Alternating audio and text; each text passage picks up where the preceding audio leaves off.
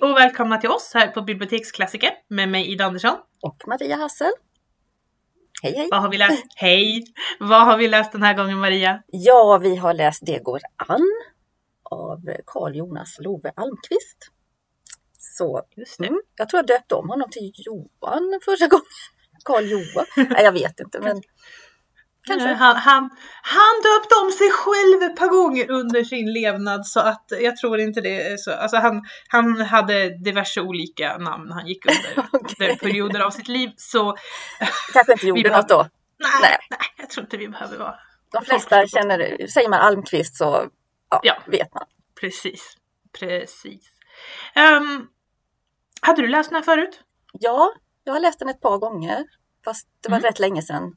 Sist, så jag var tvungen att läsa om den som vanligt, för att man läser på ett annat sätt också inför det här, att lite mer försöker analysera lite också. Det hinner man inte alltid med när man liksom läser på eget bevåg, utan då bara pressar man på. Ja, precis. Jag läste den på gymnasiet. Jag tror vi läste den allihop. Vi hade den som klassbok och läste då, tror jag. Men jag vet att jag läste den då i alla fall, och jag vet att jag hamnade i att jag hade missat en bit i boken som är en sån här sak som står mellan raderna som jag inte hade läst ut överhuvudtaget, som jag verkligen så yttrade mig för hela klassen, bara läraren så här, men det är ju så här ser det, så här är det ju, och bara jaha. Och jag tänkte på det den här gången och försökte läsa in den. Vi kan ta den när vi kommer till det. Jag tror jag förstår. Det är något som jag har missat. Det blir jättespännande att se. Jag tror inte det, för det var ju att jag var liksom tonåring och inte förstod när en författare från 1800-talet säger saker utan att säga saker, så att säga. För att jag var så van att läsa där. Det som stod på pappret var det som... Ja, att det är det man menar liksom. I alla fall i stora drag liksom. Den här var ju lite nätt och behändig efter de senaste böckerna vi har haft. Precis, en liten kortroman som vi... Ja, det behövde vi. Ja. Faktiskt, det gick snabbt att läsa. Ja, det gjorde den. Och jag tyckte det var ganska, på ett sätt, den ingår ju inte riktigt i temat för de vi har haft tidigare, men jag tyckte ändå det var intressant att läsa den efter att ha läst Madame Bovary med Flaubert, som alla sa att det var så upprörande för att han dömde ingen. Precis. För när Det går an kom ut så var ju den också ganska skandalös, om man säger så. Men jag kan ju säga att jag tycker ju att Almqvist genomför det alla sa Flaubert gjorde, liksom, om man säger så. Jag tycker han var väldigt icke-dömande. Ja, den känns ju väldigt modern i tänket är den ju väldigt, väldigt, väldigt. Sen språkligt är det ju något helt annat, eftersom den är skriven redan 1839, så det är väldigt länge sedan. Och det märks ju språkligt att det är mycket ord som inte jag fattar. Jag förstår inte vad det är liksom. Och en del har man slagit upp och så. Men ända själva tankeidéerna som han skriver om, det är ju otroligt modernt. Ja, den är väldigt, väldigt modern. Alltså, den är ju så modern så att när man läser den som modern människa så är man så här, men det här är väl ingenting. Ja, det är så. Det är så. Alltså, men då var den ju fruktansvärt gammal. Ja, och det kan jag förstå.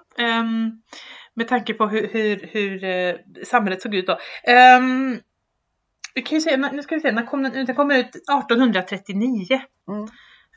Och det var inte den första boken som Almqvist skrev. Utan han hade skrivit lite tidigare. Och slagit igenom lite andra. Men och han hade gjort den som han är mest känd för, förutom Det går an, så är det ju Drottningens juvelsmycke. Och den kom tidigare den kom ungefär 5 år tidigare. Och tydligen så är det att kom den och själv Nora Kvarn och i viss mån Drottningens juvelsmycke. De två verken har gjort att han liksom, de säger att han är den första svenska representanten för att skriva en kriminalroman. Ja, just det. Eller svenska, moderna kriminallitteraturen. Första svenska representanten i moderna kriminallitteraturen. Det är ju inte den här. Den är ju ingen... Nej, den är helt annan.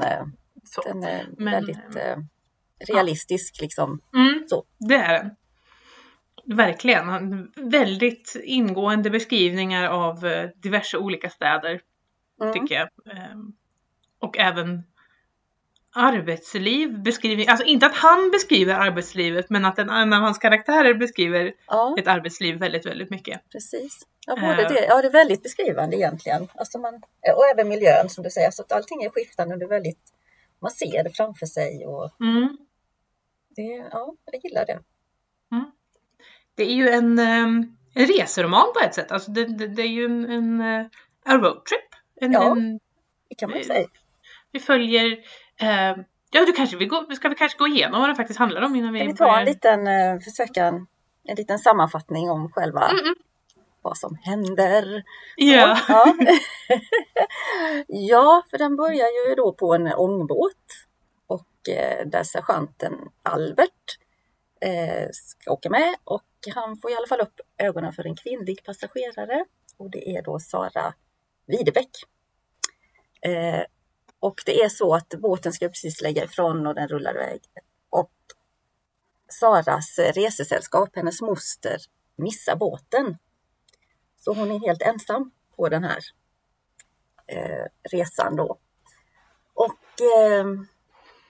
han blev lite konfunderad för att hon byter ju liksom huvudbonad ett par gånger. Så han blir liksom förvirrad och vet inte, ska jag kalla henne för mamsell eller jungfru eller vad ska jag kalla henne? För han vill väl gärna liksom ta kontakt. Så tycker jag har liksom uppstått lite där. Sen kan ju inte jag de här riktigt huvudbonarna, vad man klär sig så. Men det kan man ju ta reda på om man vill kanske. Om man går på djupet. Det är väldigt blandat folk på den här båten. Det kommer fram också tydligt. Han berättar ju om miljön där också. Jag tyckte det var intressant för det var ju då, det finns ju ett gäng dalkullor med som säljer tagelringar som då Sara är lite intresserad av och hon vill köpa en sån här ring, men så visar det sig då att dalkullorna har ju liksom, hon har för stor peng som kan inte växla, och då föreslår hon ju att men du kan ju köpa 2 ringar, då löser det sig, och då steppar ju Albert in där och liksom betalar och köper 2 ringar och ger den ena ringen till Sara och behåller den andra själv. Och då gör ju Sara någonting väldigt käckt där, att hon slänger ringen över bord. Hon vill inte ha någon sån, inte vara skuldsatt på något vis. Det kommer fram väldigt tidigt i boken. Och han blir väl lite stött sådär egentligen och funderar, men han slänger väl också sin ring över bord för mig. Och de kommer i alla fall i samspråk lite mer och sådär, och tycker verkar ju uppstå mellan dem. De är liksom lite intresserade och så att när de kommer till där båten lägger till och de ska liksom ta ett litet stopp, och då föreslår ju Albert att de ska gå i land och äta lite mat. Och Sara följer ju med där och han hittar ett litet ställe där de kan äta, och där gör hon igen en sån här lite udda grej att hon betalar ju för sin hälft för maten där. Tycker liksom att nej, hon ska göra rätt för sig och han ska inte bjuda, och där blir han ju också väldigt konfunderad och lite brydd liksom, vad är detta? Men han verkar ganska sympatisk ändå, för att han tänker igenom och liksom verkligen, först blir han ju lite sådär irriterad, men han får liksom tänka om lite, och det tycker jag han får fram väldigt bra att han gör liksom, och så. Och sen reser de vidare med båten, och det är väldigt fina miljöbeskrivningar. Man får följa med liksom var de är någonstans och så här vackert. Och sen kommer de fram då där de ska lägga till, och de ska övernatta. Och då är det ju väldigt svårt att få tag på rum. Men Albert lyckas ju till slut med lite övertalning på ett ställe då de har egentligen ingen rum kvar, men han får ta typ ägarens lilla kryp in då. Men det är ju bara ett rum. Så problemet är ju där liksom, hur löser de detta? Och Sara tycker väl att nej men, vi kan väl sova i samma, eller dela rum helt enkelt. Det går väl bra. Men Albert är ju lite mer tveksam och sådär, och bondas att nej, det går ju inte. Han ska ju hitta någon annanstans ute under någon vagn eller vad, jag kommer inte ihåg. Han är ute och letar i alla fall. Ska kunna lägga sig någonstans, men han hittar ju ingenting. Så han tassar in igen och sätter sig i fåtöljen vid fönstret, tror jag. sitter och tittar där och somnar nog. Så de spenderar i alla fall natten i samma rum då. Ja, fint. Så. Och egentligen är det väl så, hon ska ju hem till Lidköping. Men han har inte riktigt bestämt sin resrutt. Nu kommer jag inte ihåg riktigt vart han... Ja, han kunde i alla fall ta olika vägar. För nu ska de fortsätta med häst och vagn. Och, men han har ju fattat tycke för henne och så här. Och han följer med. Så de åker tillsammans. Och det blir ju så. Nu kanske jag missar någonting här. Men de åker ju i alla fall. Och de pratar ju mycket sinsemellan och lär känna varandra och så. Och hon berättar ju att hon är glasmästardotter. Men att hon har liksom lärt sig yrket. För fadern har dött. Och mamman lever fortfarande. Men ligger väl för döden. Och hon har väl levt ganska tufft. Ja, deras... Mammans och pappans äktenskap har ju inte varit så bra. Om man säger. Utan han har väl varit en slarver. Och hon har kämpat då liksom... Så hon har ju liksom ingen bra erfarenhet av äktenskap på så vis. Och det är väl därför hon så gärna vill vara självständig. Och liksom ha ett yrke och kunna klara sig själv och inte... Ja, vad ska man säga? Inte liksom behöva förlita sig på någon annan. Så i alla fall Albert, han följer ju med hela vägen. Han viker aldrig av utan de åker tillsammans. Och han, ja, hon i alla fall vid något tillfälle så hon säger ju att jag har ju extra rum som du kan få hyra liksom, så kan vi göra ungefär att vi kan bo liksom var för sig och liksom så. Och för hon har ju också fattat tycke för honom, det märker man ju liksom att de har ju kommit varandra så nära så att det förstår man. Men när de väl kommer fram till Lidköping då vill hon ju först själv gå hem ensam då. Och att hon ska liksom sända bud efter honom senare. Så att han hittar väl typ något övernattningsställe där han kan bo. Och hon går vidare ensam och då stöter hon på ett begravningsfölje. Eller hon, ja. Och hon känner ju igen... några hemifrån, alltså de arbetarna eller man ska säga, så att hon förstår ju att det är hennes mamma som har dött då. Och hon kan ju absolut inte gå fram där då, för hon har inte liksom svarta kläder och så. Och det är klart, det var ju en annan tid liksom, men där tycker man ju, där hänger inte jag riktigt med liksom, varför hon inte kan gå fram, utan hon liksom håller sig undan, men på något vis. Så kanske jag missar någonting här också. Jag vet inte. Nej. Men i alla fall. Mamman har ju avlidit och hon åker hem och sänder bud till Albert. Men han missförstår och tror att det är Sara som har dött. Så han letar ju upp. Tar sig hem till henne då liksom, är ju förtvivlad då så här, men han vill ju gärna gå dit i alla fall. Men finner ju henne då välbehållen, tack och lov. Och får se på de här rummen som hon kan hyra ut. Och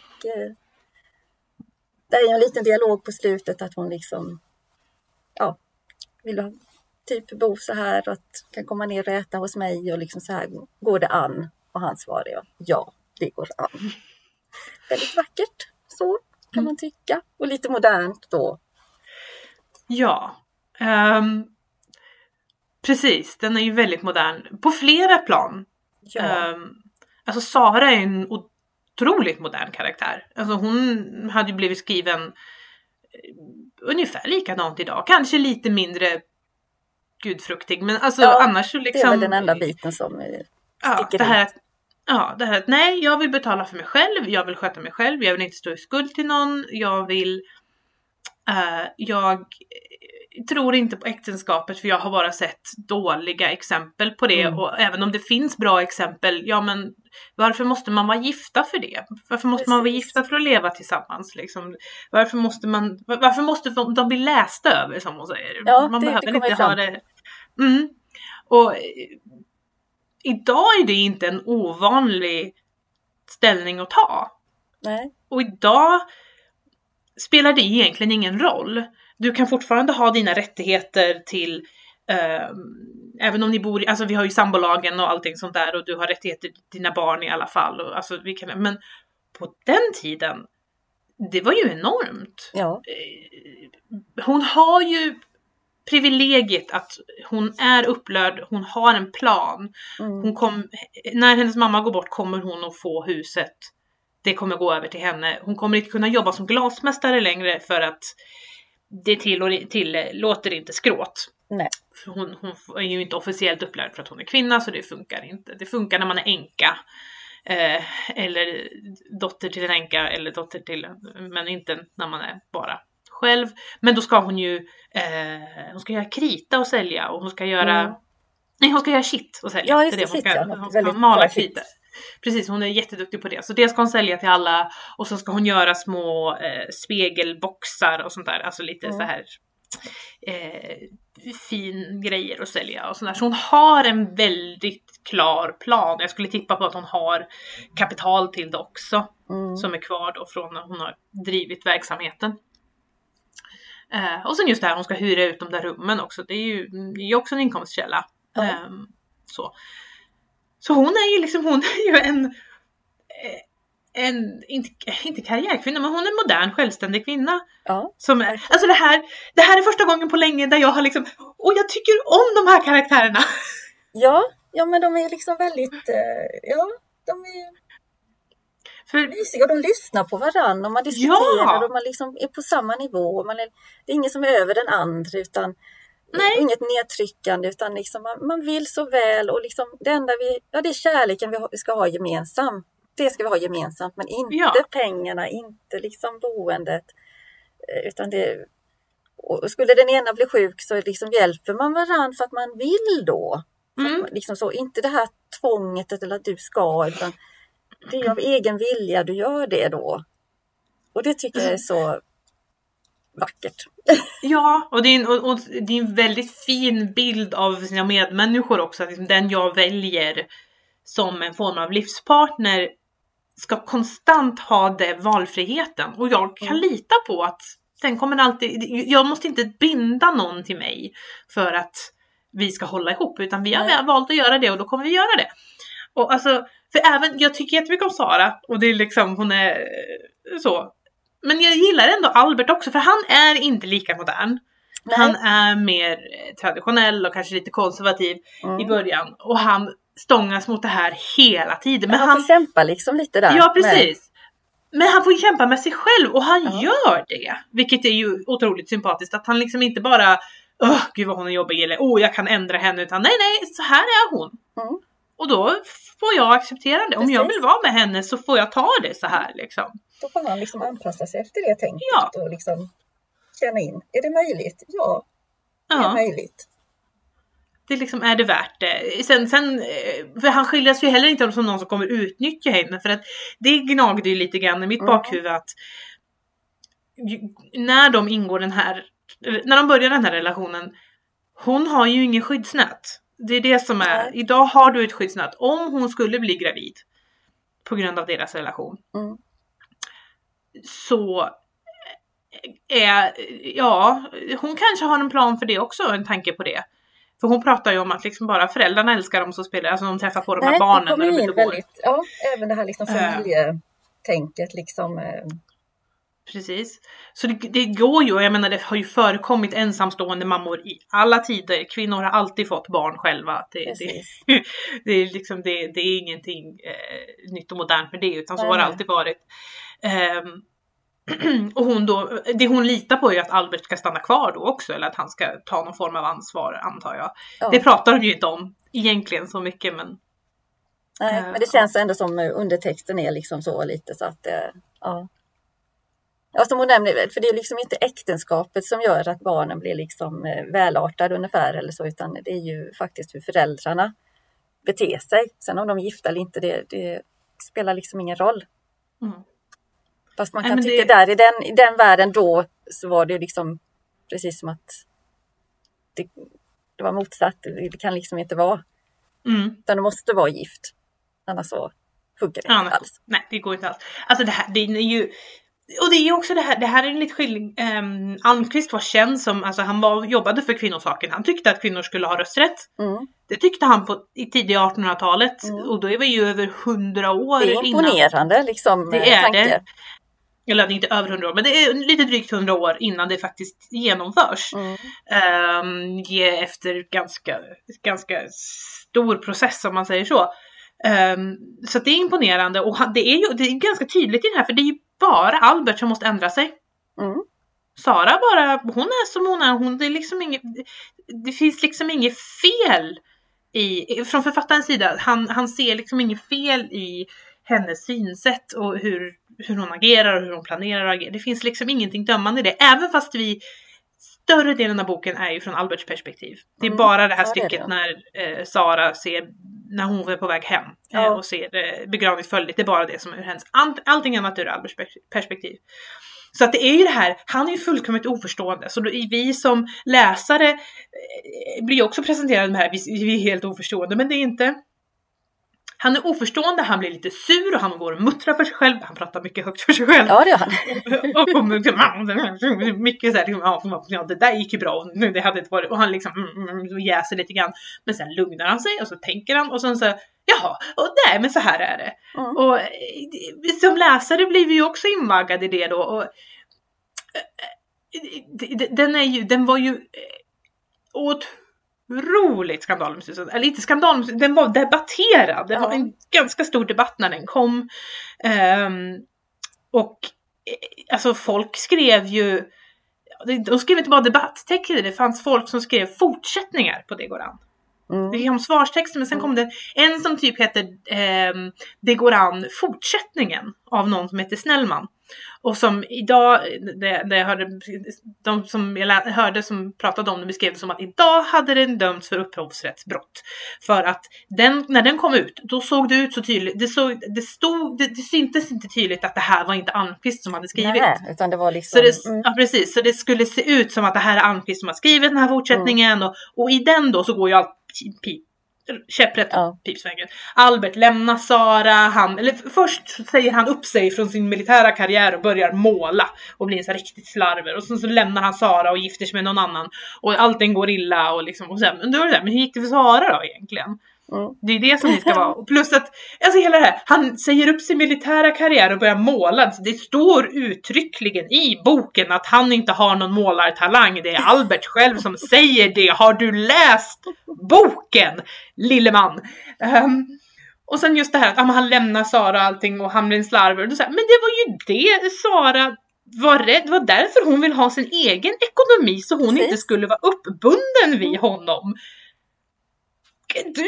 Du förutsätter bara att det är så här, alltså du visar ju snarare på den här väldigt krass, alltså väldigt elaka i människosynen som alla andra har, att det är så här, nej men du måste vara gift för att annars kommer alla dina dåliga sidor fram, och alla människor har de här dåliga sidorna, och bara du blir gift så blir det bra, istället för att dina dåliga sidor finns där även om du är gift eller inte. Men om du då är gift med någon så är den andra människan kedjad vid dig. För så var det ju. Alltså, du kunde precis, inte skilja dig.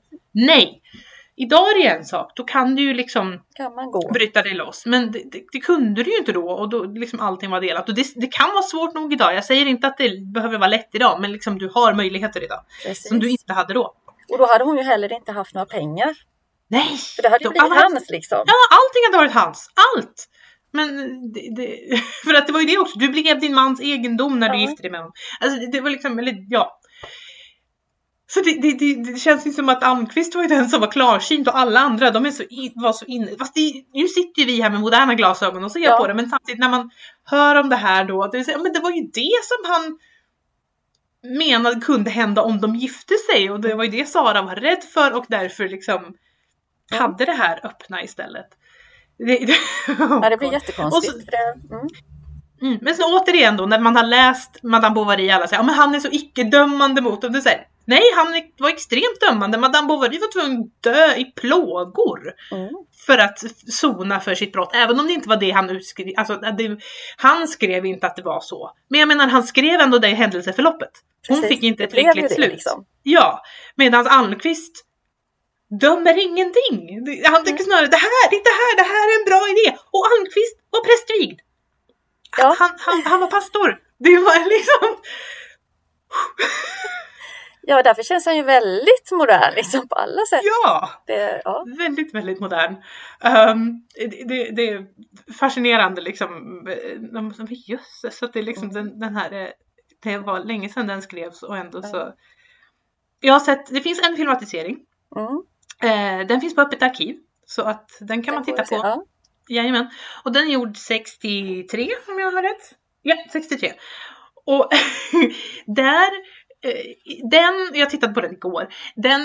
Om du går in och kollar på den på Öppet arkiv så föregås den av, jag tror det är Hallåan som presenterar den. Att de har med det också. Och som lägger en liten inlaga och som även, jag tror den är typ en filmatisering för tv. Jag tror aldrig den har gått på bio, men jag ska inte svära på det. Men det hon säger då är att den är så modern att det finns ett stycke som de inte har med i filmatiseringen. Det är en hel del de inte har med, men det är framförallt ett replikskifte där liksom Albert frågar liksom, men min tvätt och min städning, kan jag lämna det till dig? Bara liksom Sara då säger att nej, men jag kan ge dig ett namn på en bra tvätterska och en bra städerska. Och det var inte med i filmatiseringen, så att det är till och med så att idag på 1960-talet så är det inte tiden i kapp. Nej. Almqvist liksom, han är för modern, och det var 1960-talet så var det liksom. Ja, det är till och med spännande. Det. Ja, det är det. Faktiskt. Det är riktigt häftigt ändå. Ja. Det är det. Och jag gillar det här. Alltså, jag gillar inte allt med den. Det finns en del som kanske är lite... Sara pratar... Man märker att hon är väldigt stolt över sitt yrke. Hon pratar om sitt yrke hur mycket som helst. Och det är roligt, men det kanske blir lite långrandigt. Det kan bli lite, ja, precis. Å andra sidan, jag menar, det är ju hennes intresse. Hon är jätteintresserad av glas och att skapa med glas och olika designer. Alltså att, det är hennes värld liksom som hon är ingrottad på. Precis, det är därför hon har varit i Stockholm. Därför hon har köpt olja, diamanter och så har hon tittat på det senaste modet. Och då tänker väl Albert att det är kläder, men hon menar ju att hon har varit och tittat på det senaste modet då, inom glas och speglar och så här inredning. Så. Mm. Och det tycker hon är roligt. Och hennes intresse får komma fram jättemycket. Det är så, jag har ingen aning om vad Albert har för intresse. Nej, han är ganska anonym egentligen. Ju. Så. Han bara finns där som en liten lurifax. Som, han är underofficer, han är sergeant. Det vet vi. Okej, men vad har han för... Varför? Och sen är han åker runt på olika... gårdar och tjänar lite pengar på det för att han har någon form av släktskap med någon större släkt. Långt, säger han. Det är långt ifrån, men man får inte säga vad det är för släktskap. Och det är i deras vägnar som han åker runt och jag vet inte om han ska ta in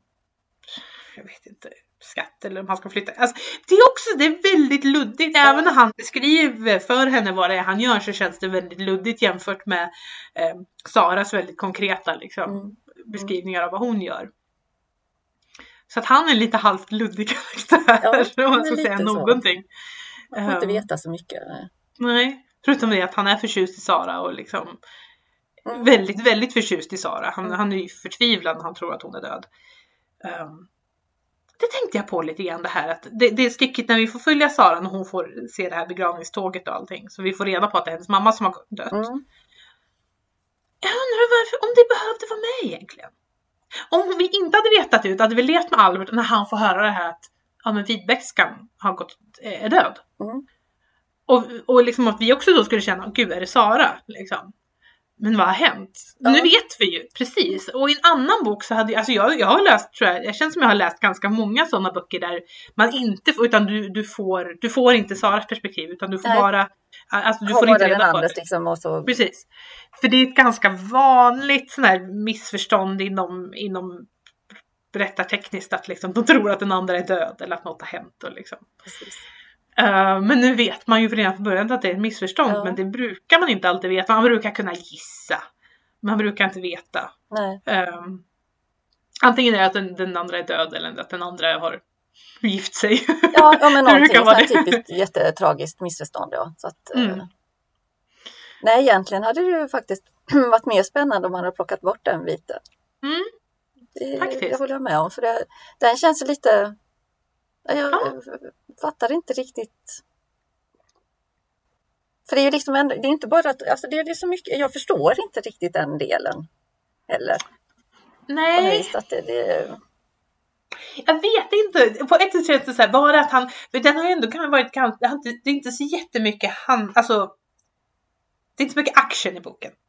Utan de rullar fram. Och det är mer de pratar om det och lite hur Albert tänker och resonerar och går igenom det här liksom, vad det kan vara. Och att de långsamt lär känna varandra och bygger en relation. Och sen kanske vi ska få någon form av ångest så här mot slutet, lite hjärteknip eller någonting, och därför så tar vi in det på ett sätt att avsluta boken på något bra sätt. För att det är svårt annars. Hur skulle man göra att han bara, kom hem nu, och så kommer han hem. Och så. För vi slipper ju även, i och med att hennes mamma har gått bort, så slipper vi det här presentationen. För hon vill ju inte egentligen ta hem Albert utan att ha förvarnat mamma lite grann. För då tror hon att mamman kan tro att han är en friare. Precis. För mamman tycker väl att hon ska gifta sig, antar jag. Eller jag vill väl det. Men, så att det är lite därför. Och det slipper vi ju. Det problemet slipper vi ju när mamman är död. Så att säga. Behöver man inte ställa sig inför det. Ja, jag vet inte om det var att de försökte hitta ett sätt att runda av det hela på något bra sätt liksom. För det känns, slutet är lite lite konstlat på något vis. Ja, kan jag känna ändå. Att andra flyter på i sin takt. Men där, det är precis som att där ska det bli liksom något annat som den inte är. Och då det, ja, alltså det ska helt plötsligt bli någon form av mer passionerat. För den har varit ganska småputtrande fram tills dess. Men här i plötsligt så ska det vara den här stora passionen. För att han, liksom bara, ja, precis. Det kan ju också vara om han ville visa att Albert faktiskt han var inte där för att utnyttja Sara. Nej. Utan det är liksom, han kände verkligen för henne. Han går till de här rummen och han tror att hon är död och liksom, tänk, här hade jag kunnat bo och det hade varit fint och liksom, så här liksom att han ser sin framtid som bara försvann, den han hade börjat måla upp. Så att det är liksom att det, vi som vet vi, att han var tvungen att verkligen visa att Albert var ingen lymmel. Eftersom, för dåtidens läsare. Så här. Nu kan vi kan gå in här, för det här var det som jag, eller inte just det här, men det jag sa i början att när vi läste på gymnasiet att jag hade uppfattat en sak och min lärare sa att så var det inte alls. Jag hade uppfattat det som att de hade egentligen inte, alltså de hade börjat en relation, men den relationen än så länge var så att säga platonisk. Att de kanske till och med skulle fortsätta det så. Jag var lite så här, jag vet inte om de faktiskt kommer ha liksom en sexuell relation. Nej. Bara min lärare sa att men det har de ju redan börjat med. Och jag var så här, men det står ju ingenstans. Nej, men de har ju delat rum. Och jag sa, men han sov ju i stolen. Men hon menade då alltså resterande kvällar där längs vägen. Och jag kan ju förstå det på ett sätt, för det berättaren säger att de tar väldigt lång tid på sig. Att de inte hade behövt ha så många stopp som de har längs den här resvägen. De tar typ 2 extra dagar eller någonting sånt där. Så ja, det kanske, dåtiden kanske man läste in det som att då delar de rum. Fast jag tycker inte det står någon annanstans att de delar rum förutom den första kvällen. Nej, alltså för jag känner igen, alltså jag har lite svårt med tiden där. Jag hängde aldrig med riktigt hur lång tid resan tog. För jag har inte läst det. Jag har läst det som en platonisk relation. Ja, tack. Man har ändå tänkt lite sådär. Men nej, jag har läst det så att de bara delar rum och liksom gör resan tillsammans och lär känna varann. Vilket man kanske vill göra först innan man går vidare, liksom, kan jag tycka då. Så att, nej. Jag tror inte alls de hade börjat. Nej, alltså visserligen har de inte det. Men visst, det kan vara så, men nej, jag tycker inte det är så tydligt då.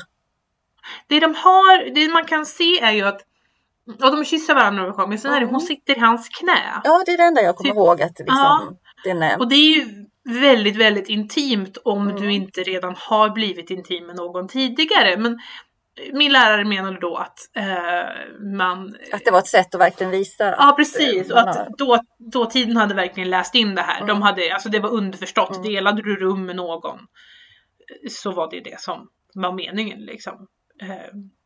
Om det inte uttrycktes att de typ sov i varsin ände så var det liksom att då hade man umgänge. Om det inget annat stod så. Och det kan jag kan ju köpa också, men jag kan även läsa det som att nej, de har inte börjat med det ännu. Och jag också så här, liksom, och jag är inte säker på att de, alltså du kan ju läsa det som att de kanske inte kommer ha en sexuell relation alls heller. Sen, det är alltså, inte det är, självklart, nej. Nej. Det, liksom... det finns folk som inte eftersträvar det. Nej. Som vill ha en kärleksrelation men inte en sexuell relation. Och jag känner även om de tog extra, alltså jag menar som jag tänker då Saras synpunkt, jag tror inte. Jag får inte riktigt ihop det liksom. Alltså jag förstår ju henne, alltså så att man kan tänka det så att det kanske är så vanligt att man beskriver det så. Men jag tror ändå inte Almqvist menar så. Nej. Jag tror inte det. Nej. För att då, varför skulle det vara så viktigt? Alltså det, man vill väl lära känna varandra innan. Alltså, men man är olika som person. Alltså jag skulle aldrig gå i säng med någon för sådär pang. Nej, det finns inte min värld riktigt. Alltså det är ju, och det är ju också det här att... Men i dagens samhälle så är ju inte det ovanligt att du går i säng med någon. Liksom, utan att känna den. Men det är heller inte ovanligt att ni lär känna varandra bra länge. Och även när ni har börjat dela säng med varandra så betyder inte det att ni kommer gifta er och leva resten av ert liv med varandra. Att man liksom, man jobbar ett tag på, man kanske inte ens flyttar ihop det första man gör. Utan så. Men det får ta lite tid liksom. Ja, precis. Men på den tiden så var det var ju sällan, alltså det var ju inte alltid du kände någon innan du gifte dig med den. Nej. Så för att du hade inte den möjligheten att lära känna folk. En del hade ju känt varandra hur länge som helst innan de gifte sig. Mm. Alltså de som hade man kanske inte rörde sig utanför sin lilla stad och då har du liksom du känner människorna där och gifter dig på ett sätt så, men att vara lite halvfrämmande från varandra liksom när man gifter sig med varandra och definitivt att inte eller ja, vi hade ju traditionen av festfolk i Sverige. Mm. Alltså att det var en halvlegitim... När ni var festfolk så var det ändå okej att vara tillsammans. Mm. Barn som föddes utanför äktenskapet men när föräldrarna uttalat var festfolk var halvlegitim. Alltså de var inte oäkta på samma sätt som annars.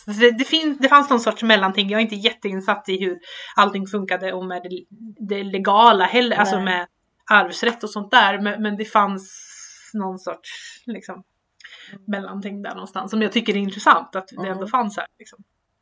För det är inte alla kulturer som hade det och jag vet inte om det fanns, om det var i, jag vet inte exakt under vilka år det här var aktuellt och i vilka, om det gäller alla samhällsklasser eller hur det var, men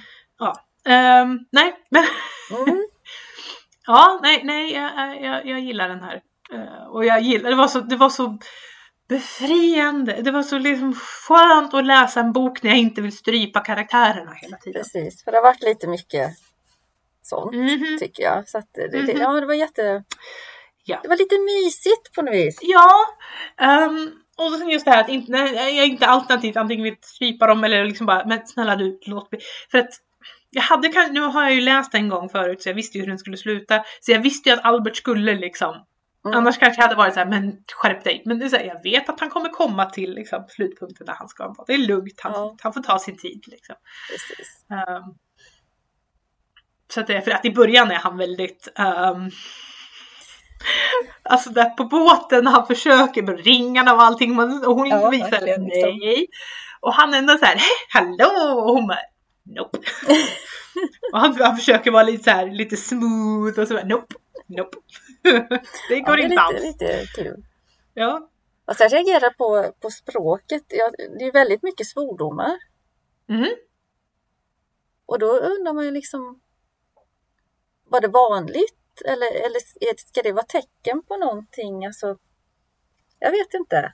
Han är ju militär. Ja, i och för sig. Det är han ju. Så det är kanske det, ja. Och sen är de ju ja, han är ju underofficer. Mm. Och hon är glasmästardotter. Så att det är ju liksom, de är ju lägre borgarklass om de är någonting så liksom. Så jag kanske försöker säga någonting om det också. Ja, att kanske det skulle vara något tecken på det. Kanske lite... Det kan nog vara, jag tror det kan vara någonting som vi inte läser i, alltså som man läste, som man ja, kunde läsa av tydligt. Det är någonting som man liksom går den över huvudet lite där, sådär. Faktiskt. Det är förlorat i tiden liksom. Det tror jag. Det är nog så. Yep. Kan vi ta en liten avstickare för att prata om Almqvist? För att jag har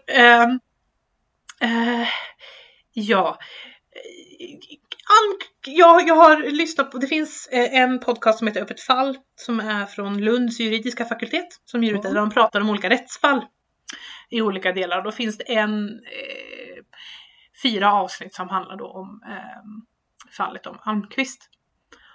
Och det jag fick ut av den när jag lyssnade på den var att Almqvist är en väldigt kompetent författare. Han är väldigt duktig på språk och han är väldigt så. Men det är typ det han var mest kompetent på. Annat inte nödvändigtvis jättemycket. Och han må vara en väldigt så här, kvinnosakskämpe. Och den här boken är jättemodern. Men eventuellt så försökte han att giftmörda någon som han var skyldig pengar. Mm. Efter han hade försökt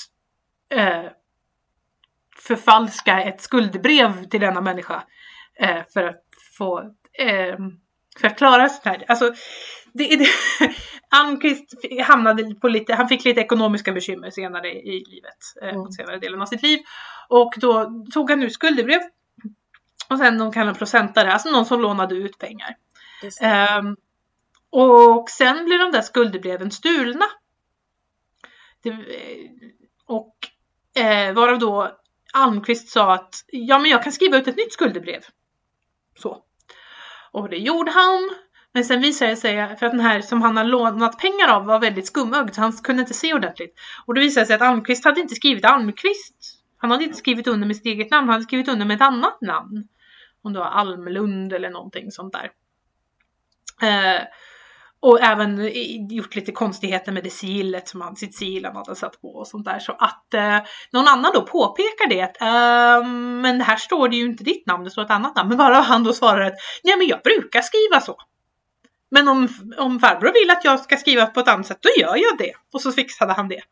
Och en stund efter det så, eller ett tag efter det så upptäckte husan när hon skulle servera havresoppa till den här... personen då som Almqvist hade lånat av. Ja, precis. Hittade hon vita klumpar i den. Och det visade sig att det var arsenik. Oj, oj, oj. Ja! Mm. Yeah! Och det skedde ytterligare en gång sen att hon hittade arsenik i någonting som skulle serveras till honom. Och vid båda de tillfällena så fanns Almqvist närvarande. Och det här processen drevs då liksom, Almqvist var liksom, nej, det är inte jag. Det måste vara husan som har gjort det här. Eller så är det så att att procenten försöker ta livet av sig själv med det här. Jaha, okay. Och han kunde till och med peka ut, men här ser ni, finns det arsenik i hans bokhylla. Till utredarna när de kom. Det går fram och tillbaka hit och dit, utredningen, och sen helt plötsligt så har Almqvist lämnat landet. Ja.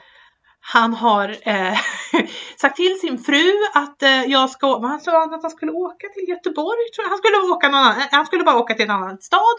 Och så sa han till henne, om det kommer några och ska hem och ber att få pengar, så ska mamma inte ge dem pengarna. Om de kommer med ett skuldebrev från mig, så kommer du, där de säger det från mig, så kan du se det på namnet och på sigillet att det inte är jag som har gett ut det här, så du ska inte ge dem några pengar.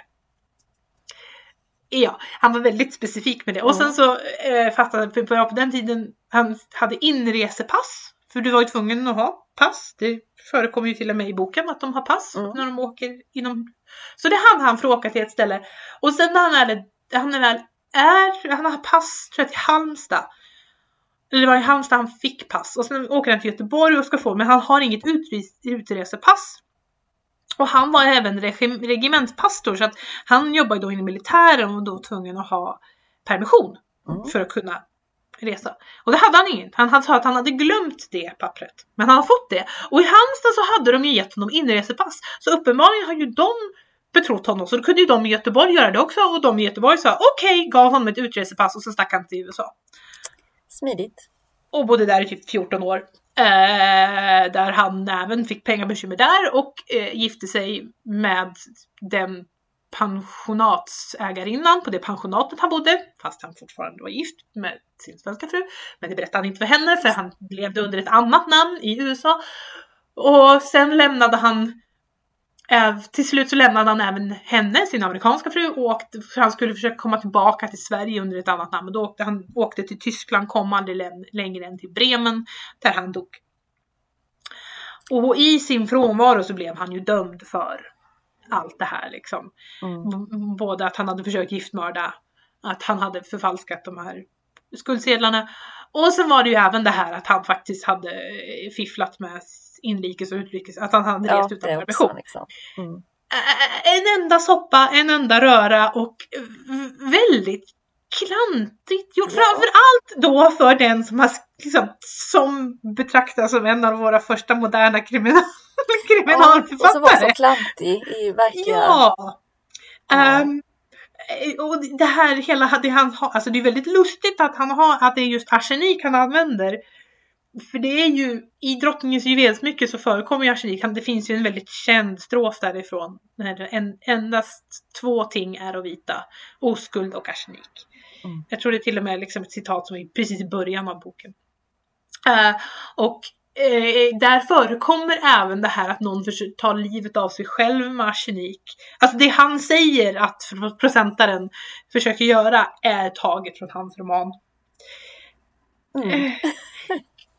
Sen finns det ju en del som säger att Almqvist är oskyldig.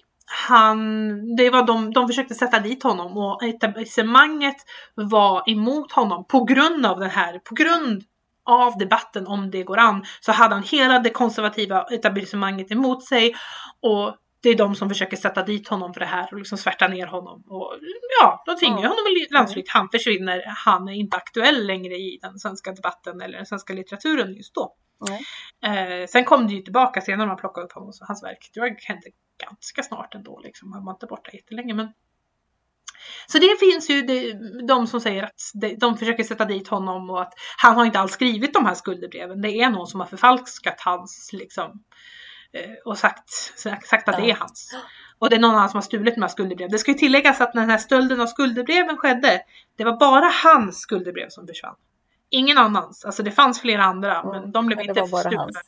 Precis, ur den här chiffonien eller vad de nu befann sig.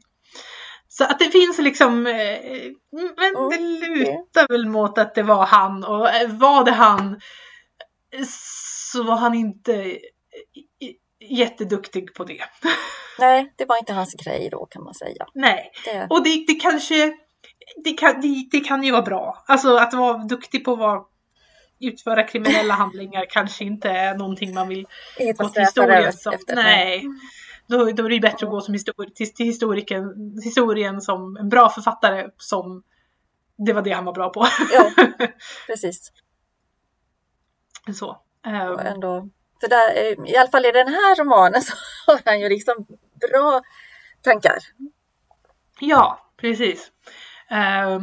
Sen är det finns ju det här, man ska separera författaren från verket. Och i den här känns det verkligen som att vi kan separera det från vad han gjorde senare. För att även om det finns anknytningen då, enligt de som har den teorin, att han blev framad så att säga för alltihopet. Så var det på grund av det.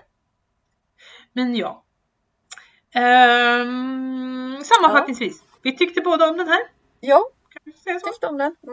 Rekommenderar vi den till? Ja. Den tar inte så lång tid att läsa. Så att, nej, det är ju det som alltid är trevligt. Det är ju liksom bara att ge sig på. Det är inte så stort engagemang. Sen kan jag förstå då att en del tycker att den upplevs som tråkig och långsam. Ja. Men visst. Jag tycker den är så pass intressant och modern. Så att det tar över. Ja. Och då får den liksom ett driv och liksom så här. Så att jag tycker, nej. Vilken nästan vem som helst kan läsa den. Ja, jag skulle nästan vilja att de gjorde nyfilmatiseringen av den. Lyfte upp den. Ja. Så, för att... Det har varit jättespännande att se. Ja, för i och med att den är så modern. Så alltså... Det kanske är att den är för modern. Att idag tycker vi att nej, men det här är ingen sak. Nej, att man inte... Att den är så modern så att det blir liksom inte den här... Att man fattar inte att... Ja, men det höll ju inte då det. Liksom. Att det var så nytänk så att det... Oh, man blir ju helt chockad. Ja, lite så. Nej, så det kan... Ja, att det blir lite svårt. Men det kunde testa... Ja, jag tycker det. För som sagt, det finns en, men den är från 63. Den är svartvit. Den är också långsam. Och den är, jag säger inte att den inte är sevärd. Men de har valt att göra intressanta... Alltså, de har till exempel alla kapitelrubriker uppe. De fryser bilden och lägger kapitelrubriken över. När de går till ett nytt kapitel. Vilket är... ett val att göra. Det är inte intressant. De har blandat in teckningar som jag tror är från tiden.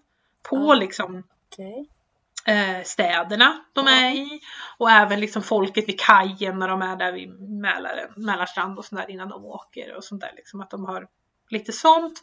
Och sen har de gjort det här, du vet som de gör i Indiana Jones. Att man får följa deras resväg på en karta. Fast de har inte en pekare var de går. Utan man får se, alltså det är liksom en dubbelexponering. Så att de är i bakgrunden och så ligger kartan över. Och sen så följer liksom kameran kartan när den rör sig liksom över. Så. Och det är ju lite så här, det är ett sätt att visa att de här färdas ändå ganska långt. Vilket man kanske inte uppfattar annars. Ja. Nej, så den, som sagt, och den finns ju på Öppet arkiv, så den kan ju vem som helst titta på när som helst. Ja, det är smidigt. Ja, bara gå in där och titta. Om man inte, den är ganska, de har plockat bort en del när Sara pratar om sitt yrke. Det kanske blev för. Ja, det blev lite för. Det hade tagit, de har plockat bort lite dialoger sen, men annars är det ganska, den är väldigt trogen texten. Så, kan jag nog tycka, inte ändrat någonting markant. Så att, men man kan gott läsa boken. Språket är ju inte modernt. Så det kan vara kanske... Nej, det är en stöttespelare. Eller så liksom att man kan känna lite motstånd kanske då. Men jag tror de flesta ändå... Det är ju ofta så att man vänjer sig även vid det. Om man bara ger en chans och liksom kommer in i det så... Och jag menar, det man inte fattar de ord, alltså det är ju bara att... Det är inte nödvändigt att förstå varenda ord liksom. Nej, det är ju det här som är problemet när man läser oöversatta verk. Oöversatta klassiker. Alltså när vi läser svenska klassiker på svenska. För att de får ju aldrig nyöversättning. Nej, det blir liksom sällan. Då är man är kvar i den gamla liksom, de gamla orden. På gott och ont. Men fast det är lite intressant också ibland att få slå upp lite. Liksom. Vad är det här för något? Vad är detta? Ja, men det måste jag se. Liksom. För det var någonting jag slog upp. Det är ett som de säger ofta är lappri. Ja, lappri. Ja. Det var inte det jag tänkte på. Men det är lappri och prosit. Prosit var ju förr. Kanske inte använt så. Men som de använder. Prosit är chansen. Liksom, det inte går så bra. Det är liksom... Det kanske man inte hört i det sättet. Men just lappri kommer jag ihåg. Alltså jag har aldrig hört det på... Jag har bara hört det på ett annat ställe. Och det var när jag var liten i barnprogrammen. Så fanns det... I Björnes magasin så fanns det en tecknad liten serie som de körde som Trastockerna. Och då hade de liksom i den introsången där så säger de lappri säger Trastockan. Det går lika bra ändå. Och jag antar att det betyder liksom äsch. Eller någonting sånt där. Men det är enda gången jag har hört det förutom den här boken. Nej. Vad häftigt. Jag hittar ju inte min anteckning. Men det var någonting. Om det var liksom om... Betyder det grottfolk eller något sånt? Är det någonting du känner igen? Du vet att han går ju ner i båten och ska äta och lite så här. Ja. Jag kommer inte på ordet men jag... Nej, men det var ju intressant. Ja, För de pratar om att det här, han går ner i salongen. Ja, precis. Och det är väl ett par tillfällen som det är. Ja. Mm. Och det är den här lilla klassskillnaden som finns för de som inte får gå ner i salongen. Och, alltså som bara får vara på däck och fördäck och så vara där nere. Och att han kan röra sig däremellan. Mm. Det är ju också lite intressant. Han kan röra sig mellan de olika utan problem. Och det här som Sara gör i början när hon byter mellan att ha hatt och ha sjal. Det här lite... man kallar det ju något speciellt. Alltså du skiftar roller. Du skiftar liksom... Ja... Lite så, du byter mask så att säga, beroende på omständigheterna. Och hon gör det ju flera gånger under resan också, att hon tar på sig den här hatten och ikläder sig lite grann en annan roll än vad hon egentligen till vardags. Alltså, man får känna av att det här med sjalen är ju hennes, det är så hon är när hon bara är till vardags. Men när hon då ska resa eller när hon ska få någon form av auktoritet, då tar hon på sig hatten och de här löslockarna och allting och liksom blir då den här mamsellen. Mm. Och då får hon mer respekt. Ja. Och det vet hon om. Och hon vet liksom... Det är samma sak som det, de låtsas den här första kvällen att de är ett par. När han ändå har sovit i rummet liksom. Och sådär. Och det, när de ska upp på rummet och sen liksom nästa morgon. Att Sara säger, hon ljuger ju inte rent ut. Men när andra förutsätter det så då får de göra det. Ja, då får det vara liksom. Då rättar man inte. Nu hittar jag det. Troglodyt. Det var nytt för mig faktiskt. Det var tvungen att slå upp. Och det var ju liksom då en gammaldags, vanligen felaktig benämning på grottmänniska. För det var vid ett par tillfällen som det här dök upp. Och det var när han gick ner och lite så här. Så jag tänkte, jag måste veta liksom, vad är för något? Och det är så man gör ibland när man läser vissa texter. Och det är något ord som man, det där känner jag igen, men jag kommer inte ihåg. Eller, Men man behöver liksom inte göra det. Utan man hänger ju med ändå. I det stora hela, i det viktiga. Precis. Så vi rekommenderar den bägge två. Spring och läs denna. Vad ska vi läsa nästa gång? Nästa gång så blir det Kuddboken. Vad heter författaren? Sei Shonagon. En japansk klassiker. Så det blir ju jättehäftigt. För det är helt nytt för mig. Jag är ett blankt blad där, vet ingenting. Jag har heller ingen aning. Så det ska bli väldigt spännande. Och den är väldigt gammal. Var det 1002? Tror jag den. Är det den äldsta vi har på listan? Eller en... Gud, måste ju tillhöra de äldsta. Ja, vi har ju Odysseen. 700 före Kristus i den. Ja. Men det är ju en av de äldsta är det. Ja. Så det blir ju spännande att se om vi kommer igenom och hur det kan vara. Jag vet inte vad vi ger oss in på. Nej, jag har verkligen ingen aning. Jag vet inte vem det var som föreslog att vi skulle ha den på listan. Jag säger inte att den inte hör hemma där. Men det var inte jag, för jag har ingen koll på den. Nej, det var inte jag heller. Så att, så jag hade inte kommit på att sätta den där, för jag visste inte om den. Jag har varit lite så här... jag vet att vi kommer behöva läsa den. Alltså inte att vi till podden. Och jag inbillar mig att den är tjock. Ja, men jag får med att det var en ganska... Att det var en sån där med liksom dubbla rader text. Liksom, i alla fall det exet jag har. Och det är alltid lite jobbigt att läsa. För att man kommer ingen vart i en sån bok. Utan det tar sån tid. Så att... Ja, vi får nog ha lite längre tid på oss, helt enkelt. Ja, vi får ge det lite. Så att vi får en chans att komma igenom det. Yes. Men det ska bli spännande. Det är alltid roligt när det är någon som man inte har en aning om. Just det, jag vet ingenting. Nej, jag vet inte ens vad man ska förvänta sig liksom alls. Nej, det har varit en annan bok där jag inte haft en aning. Annars jag vet, i alla fall, även om jag inte läst dem så jag vet att typ vad den handlar om. Ofta är det ju så med, att man har lite hum sådär. Men inte den här, så det ska bli jättespännande. Verkligen. Så det får ni, efter ni har sprungit och läst Det går an, så får ni ge er på att läsa Kuddboken, så kan ni lyssna på den, lyssna på oss när vi pratar om den sen nästa gång.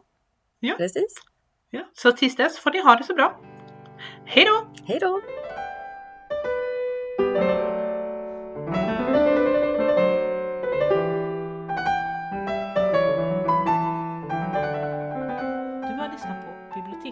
klassikern med mig, Ida Andersson, och med Maria Hassel, en podcast från Gislaveds bibliotek.